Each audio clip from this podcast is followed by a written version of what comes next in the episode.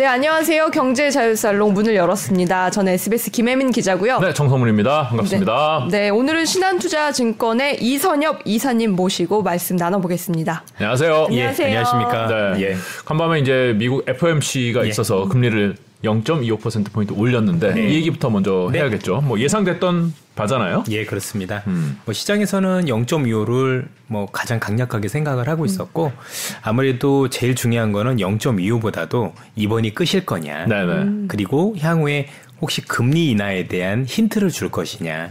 요 두 가지가 시장에서 가장 키포인트였던 것 같아요. 네. 우선 뭐 파월 의장 또는 이제 연준의 성명서를 보면 어, 우리로 하여금 되게 헷갈리게 해놨다라고 보시면 될 것 같습니다.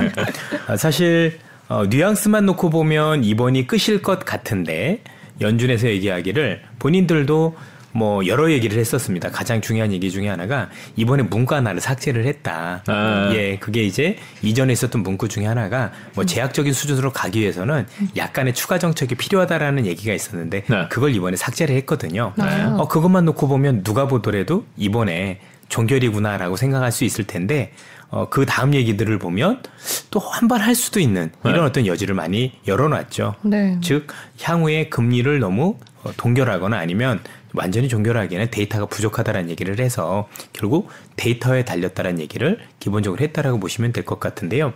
어, 연준이 이렇게 어, 사실은 어, 이번 금리 인상이 끝이다라는 걸 얘기하면서도 이렇게 시장에 대해서 헷갈리게 했던 가장 큰 부분은 역시 어, 시장의 섣부른 피벗 기대감, 즉 정책 전환에 대한 기대감을 막기 위함이라고 현재 시장에서는 해석을 하고 있습니다. 네. 전 연준 어, 관련자였던 그 클라리다 부의장이 계셨죠.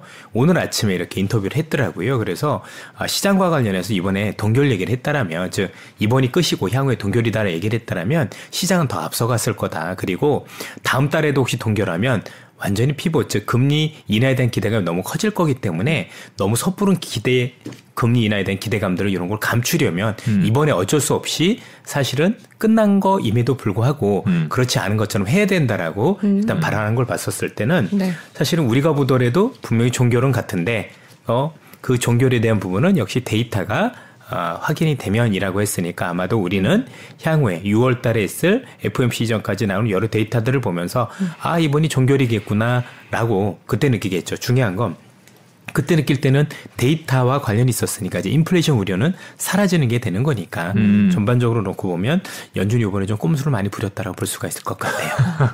그리고 이제 뭐 나온 김에 어 그런 금리 인하에 대한 기대는 완전히 없었었냐 그렇지는 않고요. 뭐 언론에서 지금 보면 완전히 차단한 것처럼 얘기를 하지만 그렇지는 않았고 조건부를 달았습니다.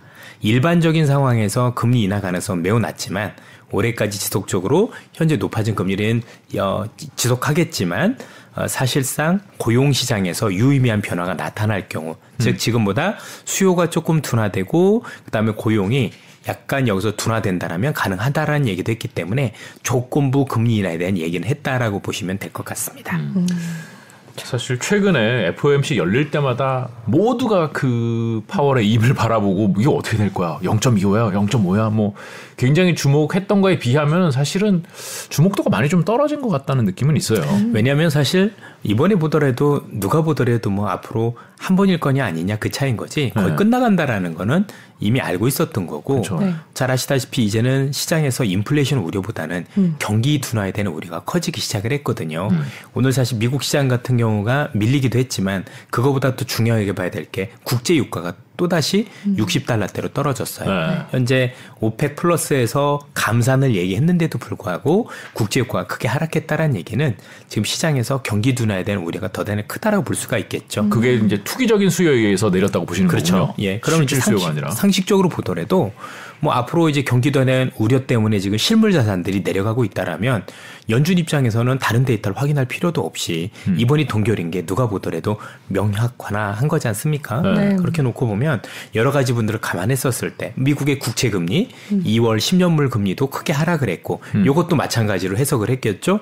또 환율 시장에서 오늘 같은 경우도 달러는 약세였고 우리나라 원화가 대단히 강세였던 네. 아주 원화가 대단히 강세였고 달러가 굉장히 크게 급락을 했죠. 네. 이런 것들은 향후에 연준의 추가 금리 인상 가능성을 염두에 둔 게 아니라 오히려 반대로 다 이번에. 끄실 거야. 네. 예. 그리고 상황에 따라서 물론 이제 못을 받긴 했지만 아까 얘기했던 조건이 된다라면 달라질 수도 있지 않을까 하는 기대를 품었기 때문에 전반적으로 놓고 보면 사실 뭐 매판은 아니었다고 보여집니다. 예. 그러면 파울 의장이 뭐라고 말했던지 간에 시장의 판단은 사실 어, 헷갈리지 않았던 걸로 봐도 되나요?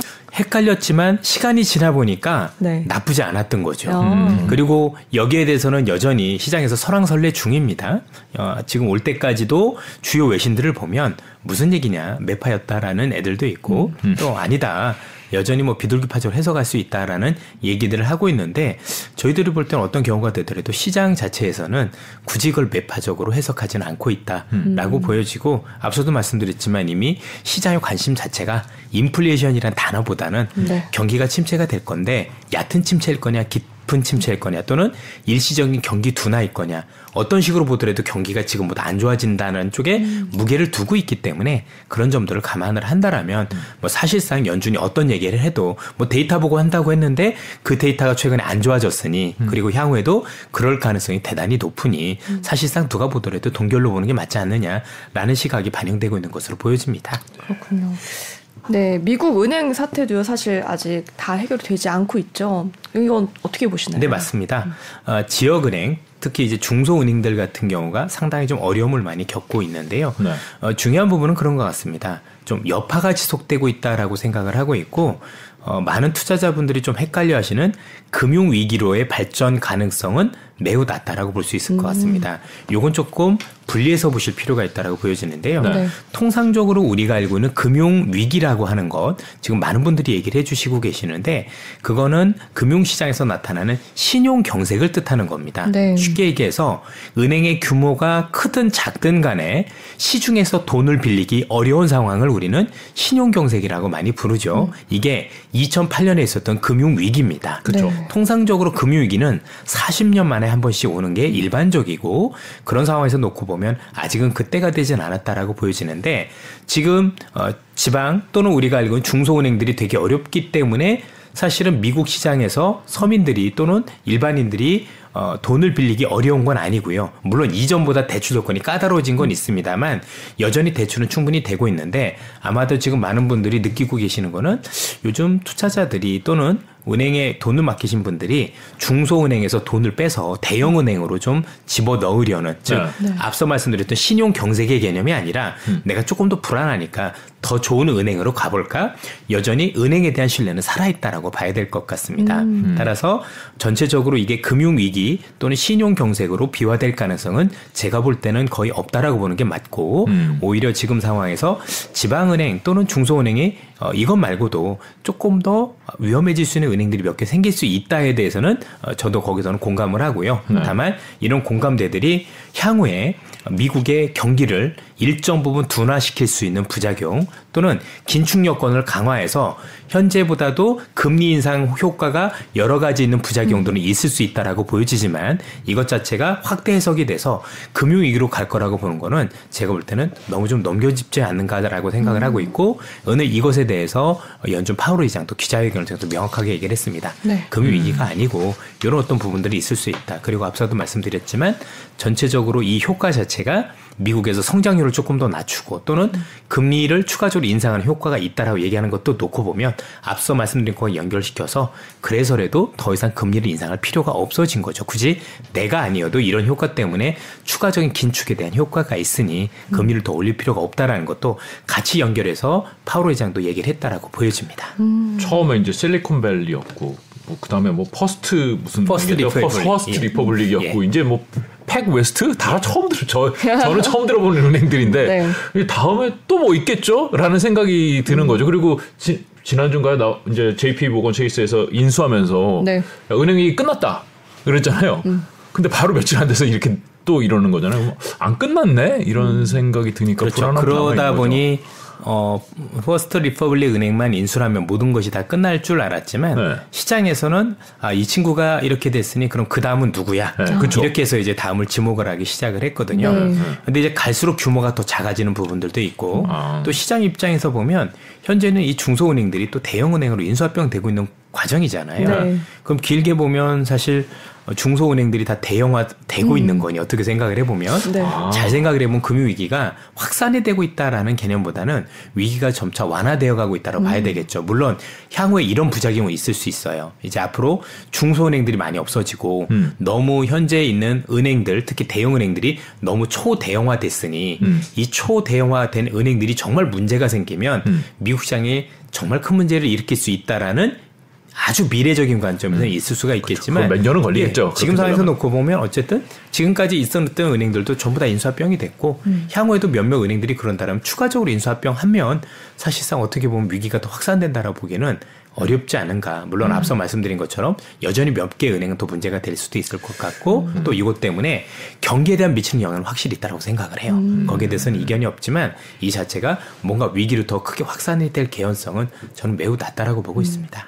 어, 아나운서님이 그 은행들 이름을 모르신 이유가 있었네요. 너무 네. 작다 보니까 어, 사실 그쵸. 대형은행이 아니다 보니까 그쵸. 네, 저희가 알기는 쉽지. 않은데 사실 미국에 이런 데 가 보면 지역마다 그 자기네 은행들이 되게 있어요. 그러니까요. 사실 저도 이제 신한금융그룹에 있지만 우리 뭐 신한은행 또는 KB 같은 이 거대 은행들이 미국에도 신한은행 있지 있어요. 않아요? 그런데 사실 일개 지점에 불과하고요. 아. 그렇죠. 오히려 LA 같은 경우도 LA는 우리 한인 같은 경우도 사실 우리 신한이나 KB보다는 거기에는 한국 지역은행을 더 많이 활용을 하고 계실 정도로 음. 사실 그 존재감들이 우리나라도 그렇게 크진 않다라고 보셔도 될 것 같습니다.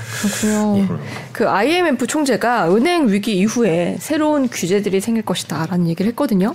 이거는 뭐 어떻게 볼수 네, 있을까요? 맞습니다. 아무래도 이제 규제가 많이 생길 수밖에 없다라고 보여지는 게 그동안 어떻게 보면 이 중소은행들에 대해서 트럼프 때 생겼던 건데 아, 금융 규제가 좀 느슨했었어요. 네. 그러다 보니까 상업용 부동산도 그렇고 다 이렇게 중소은행으로 집중됐던 이유가 궁극적으로는 그런 금융 규제를 피해서 대형은행이 아니라 중소은행 중심으로 많이 만연했다라고 볼 수가 있기 때문에 이런 것들이 사실은 굉장히 큰 영향을 미칠 수 있다라고 보여지는 게 있고요. 또 다른 부분은 뭐냐면 이번에 First Republic 은행 이전에 실리콘밸리 은행 그때 기억을 하시겠지만 네. 사실 새로운 유형의 금융 위기라고 보라고요. 좀 은행 불안이 생긴 거죠. 음. 예를 들어서 어, 이번에 보셨던 실리콘밸리 은행의 핵심적인 부분은 뭐냐면 부실 자산이 없었던 거죠. 네. 어, 부실 자산이 없는데 국채인데. 파산한 케이스고 예, 국채인데 이런 것들이 있었고 이게 결국엔 각국 중앙은행들 또는 금융기관들이 볼 때는 아 이게 세상이 디지털화되면서 SNS라는 거하고 결합이 돼서 뭔가 새로운 유형의 은행들이 생긴 거죠. 아마 잘 아시겠지만 일부 유튜버들 또는 SNS 같은 경우는 허위 사실을 시장에 유포를 해도 투자자분들께서는 그걸 확인하려고 안 하시거든요. 네. 일단 그걸 그대로 받아들이실 거고 그걸 또 퍼나르죠. 네. 예를 들어서 뭐 제가 무슨 카톡에다 뭔가를 했다 그러면 누가 그러면 그걸 다른데 알리려고 하지 이게 정말 진짜인지 가짜인지 이렇게 확인하려 안 하는데 미국도 비슷했던 거예요. 그러면서 돈이 마구마구 빠져나갔던 그런 사례가 있어서 아마 여기에 대한 규제 얘기도 본격적으로 나오는 게 아닌가라는 생각이 들고 어쨌든 이렇게 IMF에서 얘기하는 것처럼 어, 이 지방은행들이라든가 또는 중소은행 또 각 금융 쪽에 대해서 새로운 규제들이 생기면 분명한 건 이전보다 금융과 관련된 여건들이 좀 까다로워져서 서민들 또 중소기업들 좀 어려우신 분들 입장에서는 앞으로도 좀 돈을 빌리기가 어려운 또는 미국에서. 현재 예 빚이 좀 있다라면 그걸 이렇게 빨리 상환을 받을 수 있는 그런 어려운 환경이 도래할 수는 있다라고 보여지네요. 이제 우리나라 얘기를 좀 해보면은 지금 이제 미국이 5.25가 됐잖아요. 네. 올려서 우리는 3.5잖아요. 네. 1.75% 포인트. 맞습니다. 예. 이거는 되- 제가 느끼기에는 되게 부담스러운 수준 아닌가요? 부담스럽죠. 네. 어, 부담스러워서 지금 시장에서는 혹시 이렇게 되면 네. 우리나라 시장에서 외국인들이 빠져나가지 않을까 하는 우려가 제일 큰 건데 그거는 이제 역전되는 순간부터 계속 나오고 있는 것 같아요. 그런데 네. 어, 실제 그랬던 적은 없죠. 네. 어, 최근까지도 올해만 해도 외국인이 국내 시장에서 9조 이상의 주식을 사고 있었었고 네. 또 분명히 1.75까지 벌어지는 걸 알고 있으면서도 그랬다는 게 굉장히 중요합니다.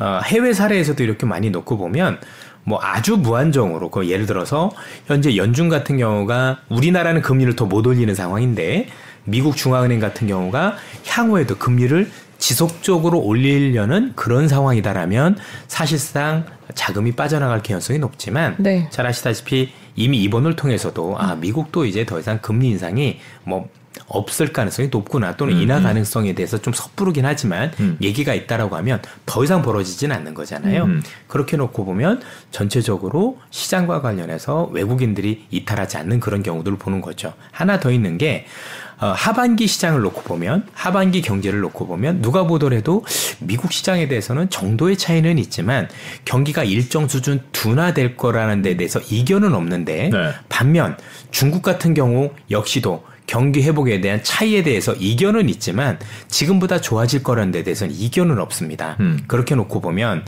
한국 시장 자체가 아직도 중국과 수출 비중이 굉장히 좀 더 밀접하죠. 미국에 대한 비분도 있겠지만 여전히 중국이 1위기 때문에 그러면 중국이 그래도 지금보다 더 나아지는 그림을 그렸을 때 중국의 위안화는 절상될 가능성, 즉 위안화 가치가 올라갈 가능성이 높은데 이렇게 되면 우리나라 원화가 지금 위안화하고 동반해서 같이 움직이거든요. 음. 그러면 외국인 입장에서 놓고 볼 때도 그래 뭐 지금 당장은 금리 차이가 벌어져 있지만 하반기 시장을 놓고 보더라도 미국은 더 금리를 올리지 않을 것 같고 동시에 중국이 미국보다 경기 회복세가 조금 더 빠를 것 같으니 그렇게 보면 지금이 바닥일 수 있다라는 기대감들이 있을 겁니다. 이렇게 보면 현재 금리 차이에도 불구하고 어, 우리나라에서 급격한 자금 이 출이되든가 외화 유출 가능성은 매우 희박한 게 아닌가라고 볼 수가 있겠습니다. 음. 그리고 또 하나 어, 한국 에서도 어, 더 이상 더 빨리 금리를 내리기는 사실 이제 쉽지는 않은 상황인 거죠. 예, 그러니까 그렇습니다. 미국이 1.75가 벌어졌는데 여기서 한 번 내리면 이제 2% 포인트 차이 맞아요. 나는 거잖아요. 아, 뭐 제가 하는 총재는 아니지만 네. 아 부담돼, 아, 그렇죠. 부담돼, 그렇죠. 부담될 것 같아요. 그럼요. 한국이라는 우리나라 자체가 이제 기축 통화는 아니기 때문에 네. 사실 그 미국이 안 올린다고 해서 우리가 뭐 덜 올릴 수 있는 거지 그렇다고 해서 빠르게 금리를 내릴 수 있는 건 아니고요.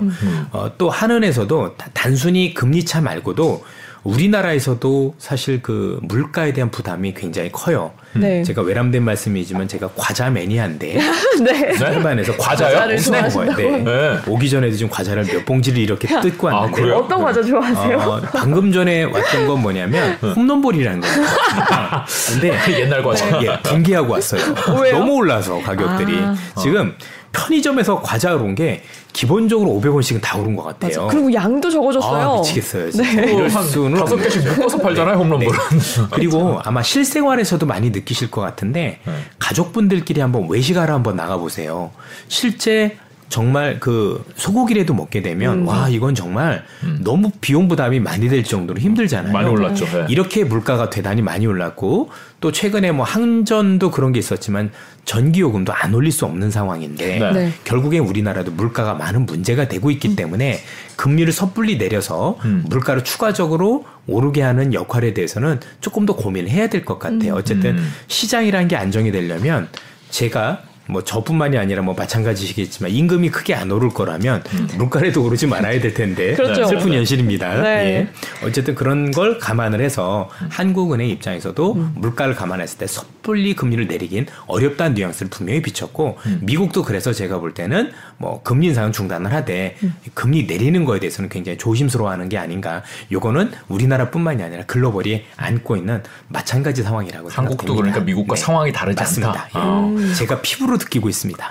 예. 환율이 그러면은 뭐 오늘 조금 내려와서 이제 1,330원대, 네. 어제 40원대였는데 더 이상 이렇게 막 최근에 좀 많이 올라왔는데 이거 더 올라가지는 않을 거라고 보시나요? 네, 그렇습니다. 올라갈 가능성보다는 뭐 그렇다고 해서 여기서 당장 안정화될 것 같지는 않고 음. 아무래도 이제 시간이 조금 흐를수록 미국 경제에 대한 불안감들이 조금 더 있을 수 있기 때문에 음. 그런 점들은 좀 반영을 할 것 같은데 하반기 특히 연말로 갈수록은 지금보다 원화가 조금 더 강세를 보일 가능성, 즉 음. 1,300원대보다는 1,200원대로 내려올 가능성에 무게를 두고 있습니다. 역시 그래요? 앞서 말씀드린 것처럼 어, 중국 경제가 크진 않더라도 어쨌든 지금보다 조금씩 좋아질 가능성이 있다라고 보는 게 맞는 것 같고 반도체도 제가 볼 때 생각보다는 더디긴 하지만 네. 어쨌든 간에 수출이 지금보다는 조금 좋아질 가능성이 높다는 점들을 감안하면 우리나라도 하반기 특히 연말로 갈수록 무역 수지가 네. 조금이나마 개선된다라고 봤었을 때는 지금보다 조금 유리한 위치에 있지 않을까. 또 여기에 어 최근 유가가 60불 대까지 내려갔는데 우리나라 아무래도 수입 물가가 되게 중요하잖아요. 그쵸. 그래서 그럼 원자재 가격이 안정되고 있는 부분들도 사실 우리나라 원화 입장에서는 대단히 뭐 오히려 악재라기보다는 조금 더 긍정적으로 작용할 수 있는 부분들이 많은 것 같습니다. 음. 미국 부채 한도 문제가 네. 뭐 사실은 이거 몇 년 전에도 있었고 그 전에도 또. 있었고 반복되는 문제기는 한데 이게 진짜 위기의 시발이 될 수 있을까요? 저는 개인적으로 좀 그렇게 보기는 하는데 어떻습니까? 어, 잘못된다라면 충분히 가능성은 있다라고 아? 봐야 되겠죠. 그런데 확률부터 한번 따져보면 미국의 부채 한도 관련된 협상은 사실 100번이 넘게 있었는데 그러니까요. 사실 그 중에 한 번만 이랬던 거거든요. 네. 예, 2011년도에 네. 물론 이제 중간에 2013년도에도 정부가 뭐 셧다운되는 케이스들이 없잖아 있긴 했었습니다만 그때 이제 국립공원 문 닫고 네. 뭐, 뭐 도서관 문 닫았다 뭐 이런. 뉴스를 봤던 것 네. 같아요. 그때 제가 미국에 갔었는데 예, 아. 공원이 문 닫았던 그런 네. 사례가 아, 있었고 직접 보셨군요. 네. 어찌됐든 간에 뭐 2014년에 그렇게 피해가 크지는 않았고 실제 큰 피해가 있었던 건 2011년도입니다. 음. 어, 그 당시에 는 S&P가 미국이 신용 등급을 강등하는 그런 일들이 벌어지면서 아. 피해가 컸었었죠. 그러니까 단순히 부채 한도 협상 때문에 커졌다라는 부분도 있지만 여기에 사실 미국이 신용되는 신용 등급이 강등되는 이슈와 같이 맞물렸기 때문에 더 커졌다라고 봐야 되는 게 맞는 것 같습니다. 네. 어쨌든 어, 전체적으로 100번이 넘는 것 중에서 한 번이었다는 점에서 놓고 볼 때 확률적으로 보면 사실 이런 것들이 현실화될 가능성은 사실 1, 2% 정도가 맞다라고 보여지는데 그럼에도 불구하고 시장에서 지금 굉장히 크게 긴장하는 이유는 크게 두 가지라고 보여져요. 하나는 2011년과 상황이 조금 흡사하기 때문입니다. 지금요? 네. 왜 흡사하다라고 보여지냐면 내년이 미국의 대선입니다. 11월에 네. 보통 미국의 대선이 일, 있기 1년 전에가 항상 문제가 불거지는데 2011년도에도 대선 1년 전이었었습니다. 네. 예, 딱 1년 전. 그러면 1년 전에 부채한도 협상이 왜 중요하냐? 부채한도 협상 가지고는 이견들이 없는데 네. 여기다 인지를 붙입니다. 음. 내가 부채 한도 협상을 해줄 테니까 내년도 예산을 어떻게 해? 쉽게 얘기하면 야당 입장에서는 현재는 여당을 불리하게 만들어야 되잖아요. 그러면 현재는 여당들이 내년에 돈을 쓰지 못하게 줄이라고 얘기를 하겠죠. 당신들이 지금 내년에 이렇게 이렇게 이렇게 돈을 쓰려고 하는데 그거 너무 퍼주기 아니야? 대표적으로 지금 상황 그대로 놓고 보면 현재 야당인 공화당이 주장하는 게 미국에서 바이든 대통령의 공학 또 지금 하고 있는 것 중에 하나가 대학생들 그 학자금 네. 탕감해 주는 거 그 예산 깎으란 얘기를 하고 있거든요. 이런 것도 그러니까 누가 보더라도 표를 놓고 보면 야당 입장은 되게 불리한 건데 아, 이런 것들 돈 쓰지 맙시다 대신에 내년에 이런 예산 줄이면 제가 통과시켜 줄게요라고 얘기를 하고 있는 거죠. 결국엔 잘 보시면 내년 대선에서 보다 유리한 고지를 차지하기 위한 내년 예산을 볼모로 한 싸움이다라고 보시는 게 맞다라고 보여집니다. 그리고 2011년도에도 그 당시에 Tea Party라고 불렸던 공화당의 초강경파. 그러니까 네. 지금 그때도 당시에 오바마라는 사람이 대통령을 하고 있어서 민주당이 정권을 잡고 야당인 공화당이 Tea Party 세력과 함께 초강경파였었죠. 네. 결국 버티다 버티다 어, 그 당시 날짜로 8월 2일이 흔히 얘기하는 X-date 즉 미국 재무부가 돈이 떨어지는 날, 부도나는 날이었는데 딱 이틀 전에 이게 해결이 됐어요. 진짜 끝까지 갔었던 제가 그때 애널리스트 생활할 할 때여가지고 네. 정말 피땀 흘려서 와 이럴 수도 있나라고 했었었는데 네. 그렇게까지 갔었던 사례가 있어서 아, 지금도 보니까 내년과 관련해서 그렇고 또 지금 미국도 공화당 쪽에서 16명의 초강경파 의원들이 있다 보니 이거 그때하고 비슷한 거 아니야라는 얘기가 있고 또 최근에 재닛 옐런 재무장관이 현재 X-date라고 불리는 재무부 돈 떨어지는 날이 6월 초일 것 같습니다라고 얘기하다 보니 이제 마음이 급해지기 시작한 거예요. 여기다가 현재 뭐 우리가 알고 있는 지금 대통령이 바이든 대통령이 17일부터 아시아 순방에 나섰죠. 네. 25일까지. 아니 그러면 실제적으로 지금 보름밖에 안 남았는데 네. 보름 동안 해결할 수 있겠어라고 하다 보니까 불안감들이 더 강해졌다라고 보셔도 될 것 같습니다. 전자 결제 그렇습니다. 그래서 지금 전체적으로 일단 9일에 네. 9일에 여야 어, 수장들이 모여서 일단은 먼저 대면을 하기로 했고요. 그래서 지금 제가 보기엔 제가 보기엔 어, 결론이 어떻게 날지는 잘 모르겠습니다. 뭐 정치적인 변수니까. 근데 지금 시장에서 정통한 쪽에서 들리는 얘기로는 이걸 유예할 수 있어요. 그러니까 이번에 해결해 주는 게 아니라 한시적으로 9월이라든가 미국 회계년도가 9월이니까 네. 9월이라든가 아니면 연말까지 일단 일시적으로 유예를 시켜놓고 그때 다시 싸울 수 있는 지금은 서로 시간이 없으니까 음. 이거 잘못되면 큰일 나잖아요. 네, 그죠. 그리고 참고로 잘못됐을 경우 누가 더 큰 피해를 보느냐? 공화당의 피해를 봅니다. 그래요? 예. 집권당은 집권당은 피해가 없는 게 여기서 만약에 잘못되면 네. 일단은 금융시장 혼란이 크게 올 거예요. 네. 대단히 어려워질 건데 이것 때문에 연준은 빠르게 금리를 인하할 수 있어요. 네. 그러면 올해 시장은 어려운데 내년 시장은 대단히 좋아져요. 내년에 주식시장 좋아지면 미국 사람들은 내가 가지고 있는 퇴직금이나 이런 것들이 주식하고 연동돼 있기 때문에 바이든 대통령의 재선 가능성이 훨씬 더 높아집니다. 아, 또 그게 그렇게 되는군요. 네. 아, 앞서도 잠시 설명을 드렸지만 2011년도 사례가 결국 정치 변수였고 이 부채 한도 때문에 정치 변수가 사실 경제에 안 좋은 영향을 미쳤던 거잖아요. 네. 근데 문제는 이 경제적으로 안 좋았던 이 영향이 정치에 또 어떻게 영향을 미쳤느냐. 와. 앞서도 말씀드린 것처럼 오바마의 지지율을 급격하게 그 다음에까지 끌어올린 기폭제가 됐고요. 동시에 그걸 반대했던 티파티 세력은 그 다음에 그 한 해 더 있었던 그 다음에 그 중간 선거 우리 네. 국회의원 선거에서 전원 거의 다 낙선해 버렸어요. 아. 그래서 본인들조차도 완전히 소멸이 되는 계기가 되는 걸 알고 있죠. 네. 그래서 여기서 잘못됐을 경우 잘못됐을 경우는 음. 바이든은 재선 가능성이 훨씬 더 높아진다. 그리고 그 여섯 여섯 명의 초강경파는 소리 없이 사라질 수 있을 가능성이 높다는 걸 본인들이 경험적으로 알고 있기 때문에 본인들도 여기서 무리하게 처리하려고 하다 보다는 어쨌든 한 번 더 한 번 더 내가 뭔가 기회를 잡아야 되잖아요. 그래서 제가 보기엔 이번에 뭐 smooth하게 넘어갈 가능성은 없어 보이고 유예를 시켜주는 거죠. 이거 조금 연장을 해서 내가 9월까지 또는 연말까지는 봐줄게. 그때까지는 하고 그때 다시 하자. 네, 이렇게 해서 분리 처리할 가능성이 제가 높다라고 보여지고 현재는 유예 가능성을 우리가 염두에 둬야 되는 거 아닌가. 물론 아직까지는 섣부른 결론이긴 합니다만 이전에 있었던 정치 변수를 봤었을 때는 저는 현재 그 가능성이 더 높다라고 보고 있습니다. 야 이거 셈 잘해야 되는 게 네. 민주당 입장에서도 야 그냥 밀어 붙여버려서 결렬 결렬되게 만들어 하는 게 내년에 유리하다는 거 아니에요? 그럼요. 더 네. 강경하게 예. 밀어붙일 수도 있는 거 아니에요?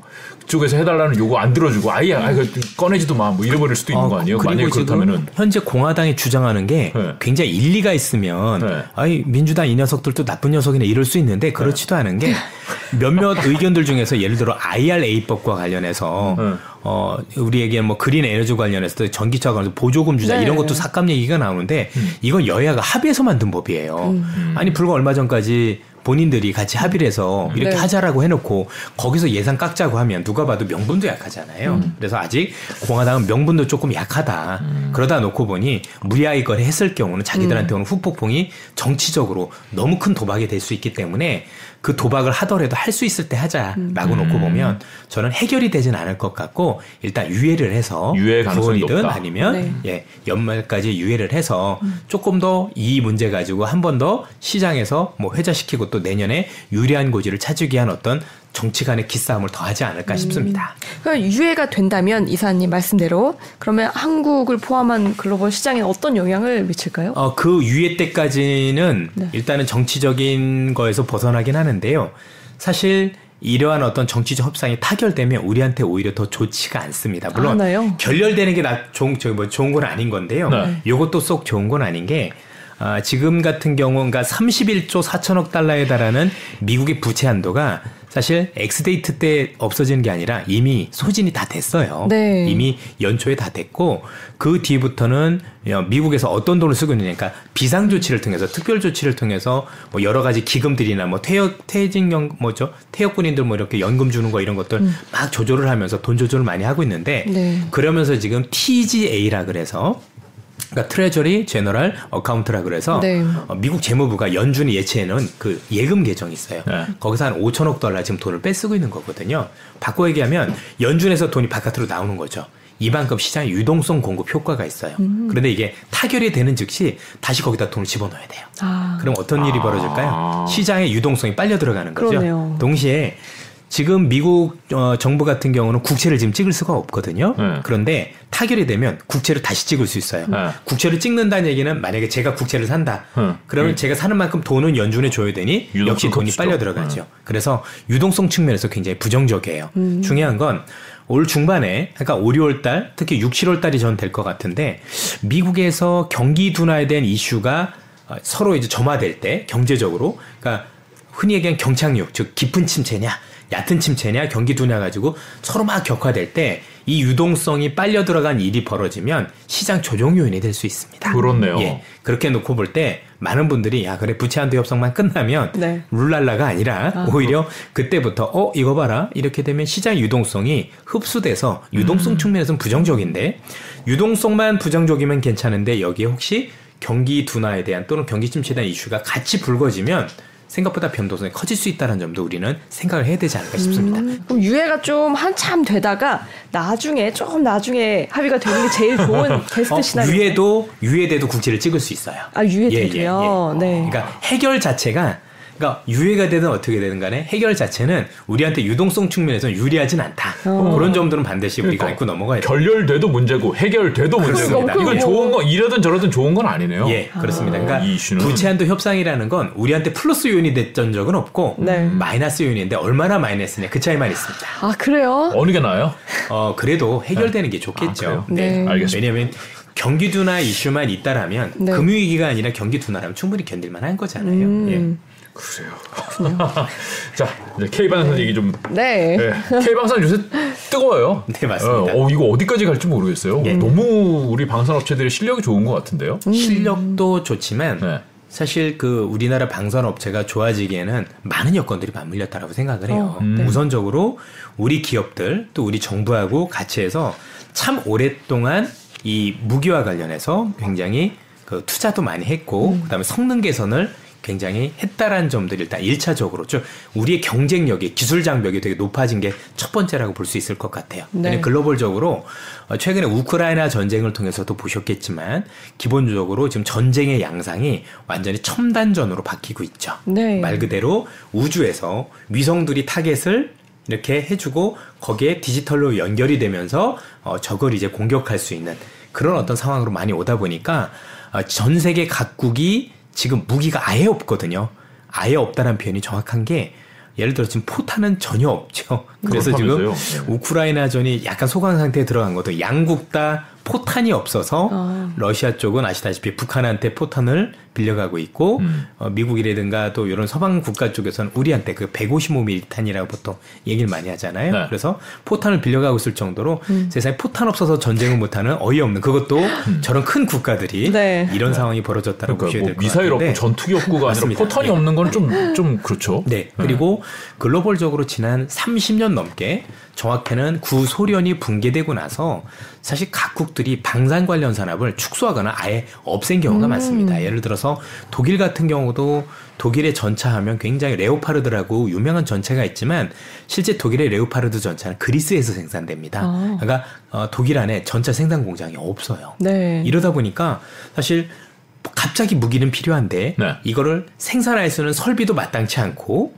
그런 상황에서 무기는 정말 많이 필요하고 왜냐면 이제 봤죠 아 전쟁이 곧 일어날 수도 있겠구나 특히 음. 미중 간의 갈등도 굉장히 커지고 있다 보니까 네. 이게 어떤 양상으로 벌어질지 모르는 거잖아요 음. 그런 상황에서 지금 무기는 첨단 무기를 사야 되는데 그 첨단 무기를 생산할 수 있는 국가가 제한적인 거죠 아. 한국이라든가 뭐 몇몇 국가밖에 안 되다 보니까 올 수 있는 데는 없고 또 양쪽이 갈라졌죠. 중러가 갈려져 있고 또 이제 미국과 서방 국가가 갈라져 있는데 이 갈라져 있는 국가들끼리는 무기가 호환이 돼야 되거든요. 음. 그러면 이제 서방에 있는 국가들이 중국 거나 러시아 걸 쓸 수는 없는 거잖아요. 그러니까 우리한테 굉장히 호재가 된 거죠. 음. 어떻게 보면 어, 무기와 관련해서 방산과 관련해 경쟁할 수 있는 국가들이 중국이었는데 네. 러시아였는데 제껴진 거죠. 완전히. 그렇죠. 네. 지금 와서 누가 러시아 아, 그럼요. 무기를 사겠어요. 그리고 실제 러시아 무기가 써보니까 카달로그하고 많이 달랐어요.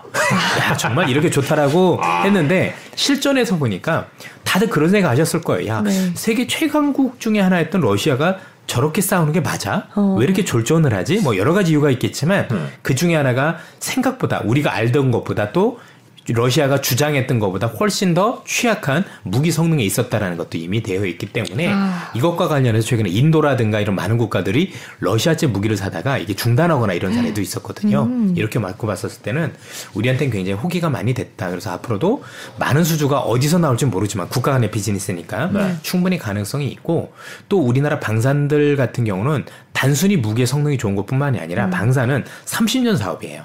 한번 우리 무기를 사면 꾸준히 이걸 사야 되고 뒤에 AS라든가 부품 사업이 돈이 더 커요. 아 그래요? 예, 그렇습니다. 이게 어, 실제 사가는 것보다 훨씬 더 커요. 예를 들어서 우리나라도 전투기를 F-16 전투기라는 걸 Lockheed Martin에서 들여왔잖아요. 네. 이게 십몇 년 지나고 그러면 실제 비행기 산 가격만큼이나 사실 그 정비라든가 부품 가격이 들어요. 그럴 정도로 뒤에 따라오는 이 비용도 우리 입장에서는 굉장히 큰 수익이 될 수 있는 것들이 만만치 않기 때문에 굉장히 긍정적이라 봐야 되겠죠. 또 유럽에서 지금 폴란드가 우리 걸 쓰고 있는데 이번에 뭐 노르웨이 같은 경우도 어 우리나라 이제 전차와 관련해서 독일제하고 이렇게 겨뤘다가 우리가 비록 어 고배를 마시긴 했지만 독일 거 샀죠. 예, 사긴 했지만 실제 성능에서 우리가 더 좋다라고 이미 확인이 됐고 어 노르웨이 방사청에서도 한국 걸 권해줬었는데 총리가 거부한 거였잖아요. 이미 밝혀지고 있고 그렇게 왜요? 됐다고. 아더 좋은데 왜? 아마 그게 그래서 뭐 비리 얘기도 많이 하고 있지만 그것보다는 네. 독일이 가스 가지고 딜을 했던 것 같아요. 독일이 가스가 지금 없으니 니네 거다 사줄게. 뭐 아, 이러면서 노르웨이 가스를 우리가 수입해 줄 테니까 맞습니다. 니네는 예. 우리 전차 사라. 예, 이렇게 해서 딜을 했다라는 얘기들이 굉장히 많이 들고 있습니다. 웃긴 건 뭐냐면 뭐 사간 건 좋은데 지금 현재 54대 정확하게 54대를 어, 공급받기로 했는데 지금 그거를 2033년까지니까 10년 동안 예. 그럼 1년에 많아봐야 5대에서 6대밖에 못 만드는 거잖아요. 그러네요. 2033년이요? 네. 그러니까 뭐 명품이라고는 하지만 1년에 네다섯 대 받을 정도면 이게 다른 국가들 입장에서 이거 보고 이제 고민이 되는 거죠. 야, 이게 내가 지금 여기서 수주하면 도대체 내 살아생전에 받을 수 있는 거냐. 전쟁 나기 전에 이렇게 될 수 있는 그러네. 그런 상황이에요. 그러니까 궁극적으로 그러면 무기라는 게 내가 원할 때 받아야 될 거고 또 좋은 성능에 있는 것들을 받아야 될 거고 네. 가격도 싸야 될 텐데 한국계 독일제보다 많게는 3분의 1 오. 사실 3분의 1 가격이거든요. 네. 예, 적게는 2분의 1 가격. 근데 성능은 더 낮고, 그 다음에 납기도 굉장히 빠르고, 네. 그 다음에 우리나라 같은 경우는 남북한 대치가 돼 있었기 때문에 무기와 관련된 정비라든가 부품도 되게 원활하게 돼 있잖아요. value chain 자체가. 사실 입장에서는 되게 좋은 거죠. 음, 가성비가 좋은 네. 거네요. 가성비만 뿐만이 아니라 노르웨이가 선택했었다는 얘기 노르웨이는 부자 국가잖아요. 네. 성능조차도 명품이에요. 아니 2033년이면은 어렵죠. 아니 그렇죠? 그때 되면 이 2033년에 받는 Leopard 전차는 구형일 텐데. 그렇죠. 네. 그, 래서 우리께 조금 더 성능이 우수한 걸로 돼 있습니다. 여러 가지 면에서 아. 네. 어, 첨단 장치들이 많이 어, 장착이 돼 있기 때문에 음. 그러니까 한국계 무기가 그래서 좋은 것 같아요. 그러니까 뭔가 우리도 컴퓨터 살 때 항상 최신형을 사야 오래 쓰잖아요. 그쵸. 그 얘네 입장에서 지금 전쟁 양상도 바뀌었는데 구형 전차를 살 수가 없어요. 아니 근데 저 이 최신형 저- 이게 핸드폰이란 말이에요. 이거 드릴게요. 언제? 10년 후에. 이거 10년 후에 되면 이거 누가 써요? 그러니까 그래서 전반적으로 놓고 보면 이런 무기들 또는 우리가 알고 있는 그 전투기도 마찬가지고 음. 그다음에 어, 보통 K9 자주포라고 해가지고 자주포도 마찬가지고 음. 저희 천함이 자주포 포대장이었었으니까 어, 아, 네. 그래요? 네, 지금도 뭐 아, 저도 자주포에서 군대 생활했는데. 예, 오포병나다. 아, 예, 예. 철원에 있는. 아, 저도 155명 예, 예. 이었습니다. 그쪽에 혹시 계셨었는지. 아, 아니 철원은 아니었고요. 네. 예. 그래서 보면 이제 우리나라 무기가 되게 명품 무기고 그러니까 특수성이 여러 가지가 있었던 것 같아요. 예를 들어서 미국 같은 경우는 같은 무기라 하더라도 high-end급. 그러니까 뭐 네. 스텔스기라든지 비싼 거 아, 좀 그쵸. 있고 주- 저희 거 이제 미들급이라는데 이런 것들이 있었고 특히 미들급. 한국이 어, 북한과 이제 대치하면서 음. 거리가 가깝다 보니까 이 포가 굉장히 중요하죠. 음. 그래서 우리나라 대한민국 국방부 별명이 포방부잖아요. 그쵸. 럴 정도로 포는 거의 세계적인 수준인 게 남북한 합한 포가 네. 제가 정확하게 수치를 해야 할지만 아마 어, 미국과 러시아 합한 것보다 저희가 알기로 많은 걸로 알고 오. 있습니다. 그럴 정도로 포는 한국이 제일 많다. 음. 뭐 그래서 대단한 국가라고 보시면 되고 이런 것들이 경쟁력으로 작용을 하면서 여러 가지 국가적인 비즈니스이기 때문에 정치적인 것들을 많이 작용을 하겠지만 네. 그래도 제가 보기엔 향후에도 뭔가 어, 굉장히 좀 그 전망은 여전히 뭐 긍정적이라고 봐야 될 것 같습니다. 아, 산업 자체 전망은 굉장히 밝고 우리나라 업체들이 네. 경쟁력이 있는 것 같고 앞으로도 뭐 이제 또 미중 간에 갑자기 화해로 모두로 바꿔서 그 러시아 우크라이나 전쟁 끝나고 뭐 이럴지도 모르겠지만 그건 모르겠지만은 지금 분위기 봐서는 어 무기들 많이 사야 될 것 같은데 이런 분위기긴 한데 그런 분위기긴 한데 음. 많이 올랐단 말이죠 전반적으로 예. 이미 많이 올랐다. 그런데 최근에 이제 실적이 나온 걸 보면 네. 어, 오른 거에 비해서 실적이 더 좋습니다. 그렇구나. 예. 왜냐하면 지금 방산주에 대해서 여의도에서도 그렇고 대부분 투자자들의 시각이 아직까지 신뢰하지 않는 분위기예요. 평생 방산이란 걸 가지고 매매를 해본 적이 없으니 방산 애널리스트가 거의 없어요. 없었어요. 예. 그래서 아마 업계에서도 저희가 최초로 소개를 했었던 기억이 그렇죠. 있었고요. 네. 예. 그래서 최근에 이제 방산 애널리스트들이 많이 찾아오고 계세요. 아, 많이 그래요? 물어보기도 하고 네. 예. 어, 그럴 정도였는데 그러다 보니까 아직도 신뢰가 좀 많이 약해서 그러니까 추가적인 수주를 보고 그게 연속성 이 있는지 보고 하겠다라는 분들이 되게 아. 많지만 이전의 사례를 들이대면 안 되는 부분이 있는 게 예를 들어서 2차 대전이 끝나고 방산주들이 많이 하락했다든가 네. 여러 가지 이유들이 있지만 그 당시에는 전쟁이 있었을 때 방산 업체들이 어마어마하게 시설 확장을 했었어요. 당연히 미국하고 독일하고 전쟁 중인데 그쵸. 방산 업체가 어마어마했는데 지금은 여전히 없어요.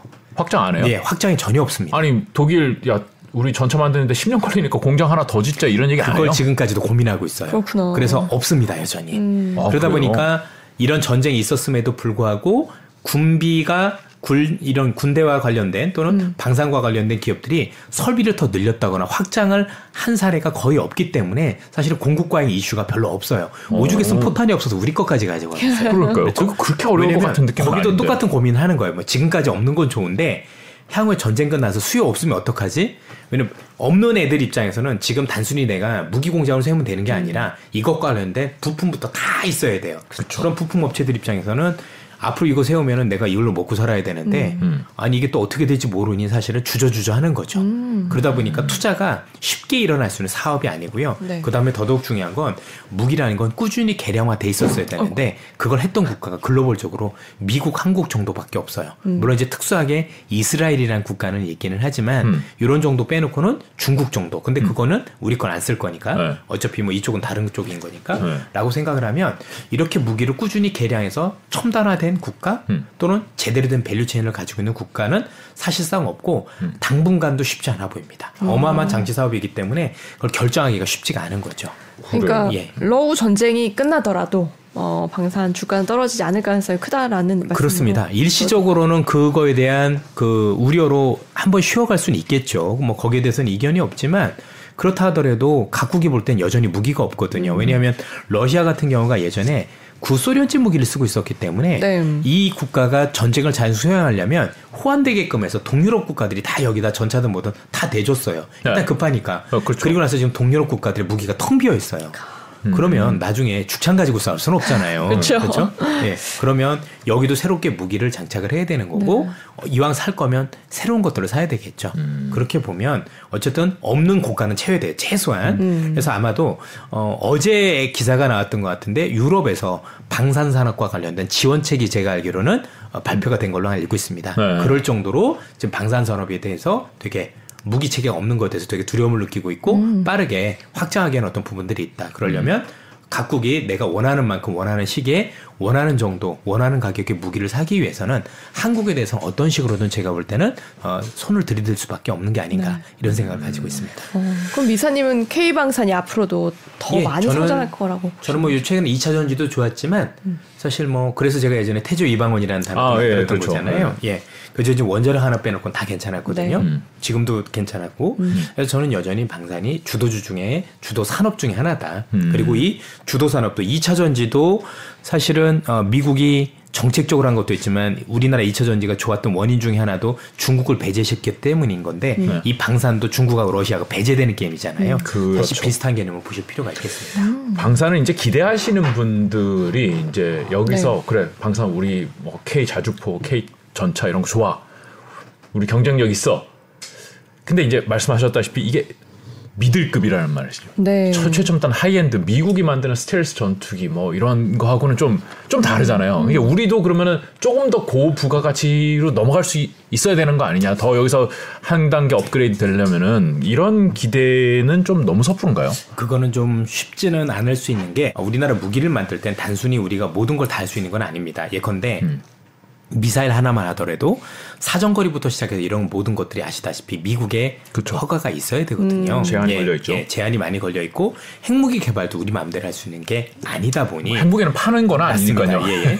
전반적으로 놓고 보면 우리가 무기가 뭔가 high-end급이나 그 이상으로 가기 위해서는 네. 사실 미국의 일정 부분의 그 파고를 넘어야 되는 즉 네. 허가가 있어야 되는 네. 그런 부분이 있다는 점에서 조금 곤란한 점들이 없잖아 있지만 네. 대신에 미국의 첨단 무기를 활용하기 위해서 우리 무기가 반드시 필요해요. 어, 그래요? 이게 무슨 얘기냐면 우리나라가 가지고 있는 FA50이라는 그 경공격기가 있지 않습니까? 이 경공격기는 미국의 최첨단 무기를 만드는 록히드 마틴과 공동 개발한 겁니다. 네. 그러다 보니까 보통 cockpit이라 cockpit 모듈이라고 보통 많이 하는데 조종석이 같아요. 미국 거하고 그 최첨단 무기하고 조종석이 거의 유사하게 오. 생겼어요. 음. 그래서 우리 거로 연습을 하면 우리 거를 활용하게 되면 최첨단 무기를 들여왔었을 때 곧바로 조종을 할 수 있는 음. 즉 보통 조종사들 같은 경우 기종을 바꾸게 되면 최소 6개월에서 1년의 교육을 따로 받아야 돼요. 음, 네. 우리나라 이제 대한항공이나 아시아나 같은 이런 항공기들 같은 경우도 제가 뭐 737인데 아니면 뭐 더 큰 비행기를 옮거나 작은 비행기를 왔을 때는 6개월 교육을 따로 받거든요. 음. 또 프로펠러 수송기였는데 우리 흔하게는 그 제트기. 예, 제트기로 가게 되면 또 1년 정도 교육을 따로 받아야 돼요. 아. 그런데 이런 시간이 없어요.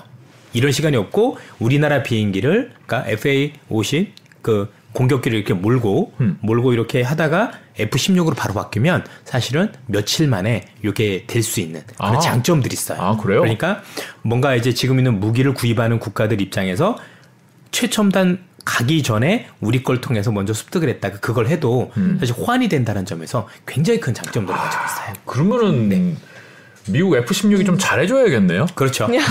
걔네가 잘거 어마어마한. 장점인 거예요. 네. 왜냐하면 또 각국마다 무기라는 게 단순히 무기 체계가 있는 게 아니라 어떤 국가들은 음. 공격용 무기가 필요하고 어떤 국가들은 방어용 무기가 필요해요. 예컨대 음. 폴란드 같은 경우가 러시아를 칠 수는 없잖아요. 네. 그렇죠. 자기네 국가만 막으면 되다 보니까 전투기라는 게 행동 반경부터 이런 것들이 되게 필요한데 굉장히 거대한 전투기들이 필요, 성능이 그- 그럴 만한 전투기까지는 필요 없겠죠. 장거리 공격기는 굳이 뭐 필요가 없는 네. 거죠. 또 반면에 유럽 같은 경우에서 공격을 할 수 있는 국가가 몇 국가들이 있죠. 예를 들면 영국이라든가 독일이라든가 프랑스 같은 경우는 이 핵무기를 장착할 수 있는 전투기들이 필요해요. 그래서 핵 보통 폭격기라는 표현들을 많이 쓰지 않습니까? 그래서 비행기가 큰데 이런 국가들은 하이엔드급으로 많이 가겠죠. 그래서 걔네들은 자기 거 네, 있잖아요. 어 별로 없습니다. 어 그래요? 그 무기들도 네. 굉장히 좀 많이 오래됐고요. 유럽이 또 이제 전투기 얘기가 나왔으니까 옛날에 뭐 유로파이터는 이런 걸 만들었었는데 어, 지금 이 유로파이터가 성능은 좋은 비행기는 맞는데 문제가 되는 게 뭐냐면 아직까지도 이 유로파이터를 개발해 놓고 어디다 공장을 지을 거냐 뭐 할 거냐 가지고 지금 10년 넘게 싸우고 있어서 아직 공장이 제대로 없어요. 그래서 이거 수제등 과들을 다 취소했어요. 와. 아니 뭐 언제 줄 거야? 공장도 없어요. 그죠? 이런 것들이 있어서 또 그런 이상한 점들도 있습니다. 물론 이제 전투기나 이런 건 여전히 우리나라보다는 그런 큰 국가들은 큰 국가들은 공격할 수 있는 국가들은 우리 거보다는 미국 걸 선호를 많이 하겠지만 또 자기네 유럽 걸 선호를 하겠지만 어쨌든 그 우리가 알고 있는 연습기라든가 아니면 어, 방어용 무기 또는 경공격기 정도는 사실 한국 거만한 게 없다. 사실 경쟁자가 거의 없습니다. 그런 측면에서 놓고 보면 참 틈새를 잘 공략했다고 볼 수도 그러네요. 있을 것 틈새 같아요. 시지 그러네요. 네. 네. F16 미국 잘해 우리도 같이 옆에 따라갈게 뭐 약간 이런 느낌이잖아요. 예, 예. 네. 네. 어 그래요. 역시 어, 방산은 원조 방산 주장하셨는데 네. 방산은 여전히 좋다. 예, 그리고 뭐 실적도 잘 나오고 있고 앞으로 시장도 계속 좋을 것 같다. 실적이 surprise 정도가 시장 추정치보다 한 3배씩 나왔어요. 어, 예. 그래요. 네. 네, 뭐 우리나라 이제 경쟁력 있는 산업이 뭐 반도체, 뭐 배터리, 뭐 이제 K-팝, 뭐 방산까지, 방산까지, 예, 네. 뭐몇 달 있으면 하나 좀더더 나오지 않을까 하는 기대도 예. 좋겠습니다. 아마 뭐 더 나오면은 이선엽 이사님이 그거를 제일 먼저 들고 나오시지 않을까. 기대를 예, 맞습니다. 예. 해보겠습니다. 네. 오늘 말씀 여기까지 좀 드릴까요? 예. 네, 말씀 잘 들었습니다. 고맙습니다. 감사합니다.